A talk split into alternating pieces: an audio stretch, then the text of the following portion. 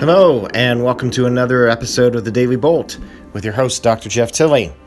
Today's topic, surprise, there's some good news on the climate change front.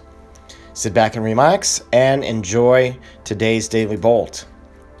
So this story comes uh, from the B B C, and it uh, came out yesterday. It's a very new scientific result, a very new study that's been Uh, presented, and uh, it provides a result that probably, if it's accepted the way it should be and it gets out the way it should be in terms of the uh, media, et cetera, should cool down maybe some of the climate change extremism that's going on across the world by various politicians, by Greta Thunberg, by various other folks.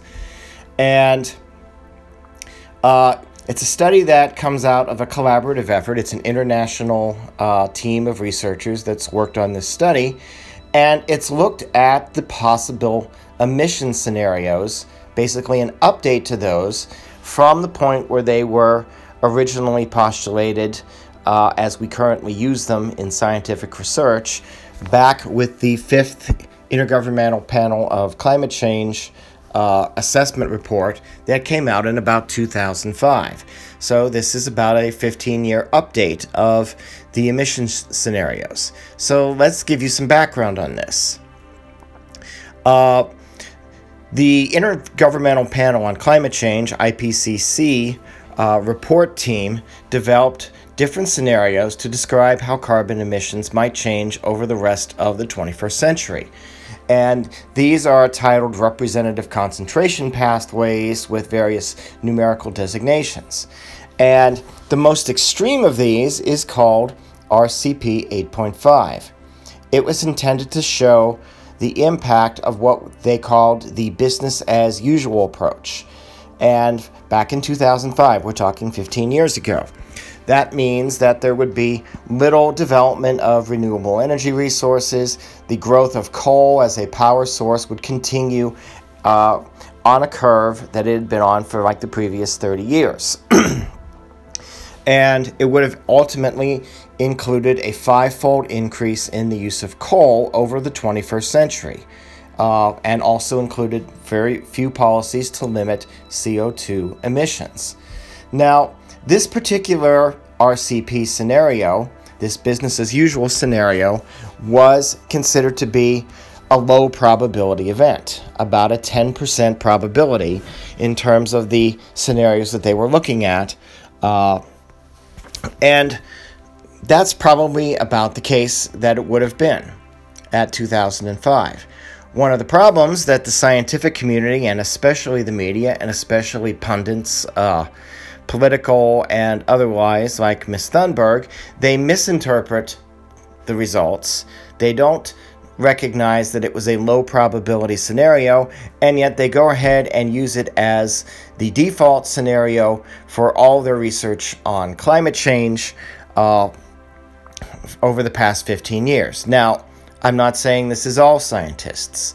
Climate scientists that know what they're doing Uh, always put caveats in the studies, but there's, as always these days, a lot of information on the internet.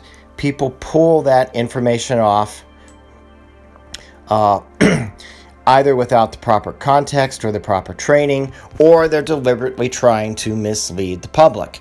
Uh, various pundits look at that information and go crazy. And now we have this climate alarmism Uh, that uh, persists in the political and social discourse. You have Miz Thunberg uh, going around shouting at people and uh, making a big deal out of it. I don't know if she understands this. I don't know how many of the pundits and politicians understand this. My suspicion is not very many, uh, based on the reactions that I've seen, because for what was a ten percent probability scenario, and to take that as, well, this is what's happening, that's wrong. It's not good science. It's poor uh, representation of the science. And the scientists that have done it themselves should, in my opinion, retract their papers, rewrite them, and do it right. However, there is good news on this front. Good news for the truth of science, and that's this study. Uh, a uh, study by uh, led by an institute in Norway, and including uh, other research institutes in California and elsewhere, have uh, reevaluated the emissions. And they basically say that this worst case scenario, this business as usual scenario, because of the development of green technologies, because of C O two emissions uh, not following the trend they could have fallen, uh, the use of coal especially has been flat largely for most of the last ten years, even given the uptake in use by China and India, because elsewhere it has been considerably reduced, the use of other clean technologies and continuing uh, reductions in the cost of those technologies, slow though they may be. This emission scenario that was proposed as this R C P eight point five is now virtually impossible. There's still a very small probability, but you're talking tenths of a percent. You look at this on a bell curve, and it's so far out on one of the ends that you can barely see it. So lower emission scenarios are now the more probable uh, course that we will take over the rest of this century. That means that the most extreme climate change predictions uh, from models suggesting up to a six degrees Celsius global temperature increase are pretty much out of the water. So throw them out.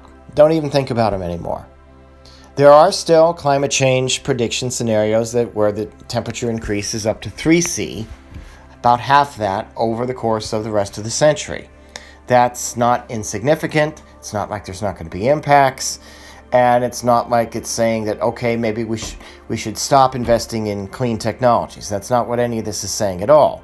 However, what it is saying that if we continue on a moderate uh, path in terms of implementing clean technologies, uh, keeping flat or reducing the use of coal and other fossil fuels on a sustainable way that will not totally throw society and the global economy into total chaos and uh, cause who knows what other effects, a more moderate course is probably going to be continuing to be effective, and we may be able to take even more of the higher scenarios off the table and stick with the lower scenarios, which can be successfully mitigated with many other types of approaches. Uh, so this is good news in a sense. It means that maybe it's time for everyone to take a step back, stop shouting, stop making ridiculous claims that the world is going to end in ten to twelve years, and realize that maybe we have more of a handle on this than we might have thought, and we can continue to do that. We can do what we need to do. Now, one can say that the use of this, perhaps this hysteria has prompted the use of some green technologies. Maybe, maybe not. We're talking about a fifteen-year update of information that at the time was thought to be the best it could be. That brings into uh, focus another point. Science keeps changing. We keep getting better information. We keep understanding things better. So stop using fifteen-year-old reports. Let's use the new information. Let's accept it like we accepted that information and change our views, even if they force us to change a certain ideology. Ideology is not good science. It's probably not even good politics if you look at it over the course of human history. But that's a subject for another podcast, and maybe a different type of podcast. Regardless, I think this is a welcome piece of news indicating that things are not as bad as people are saying they are.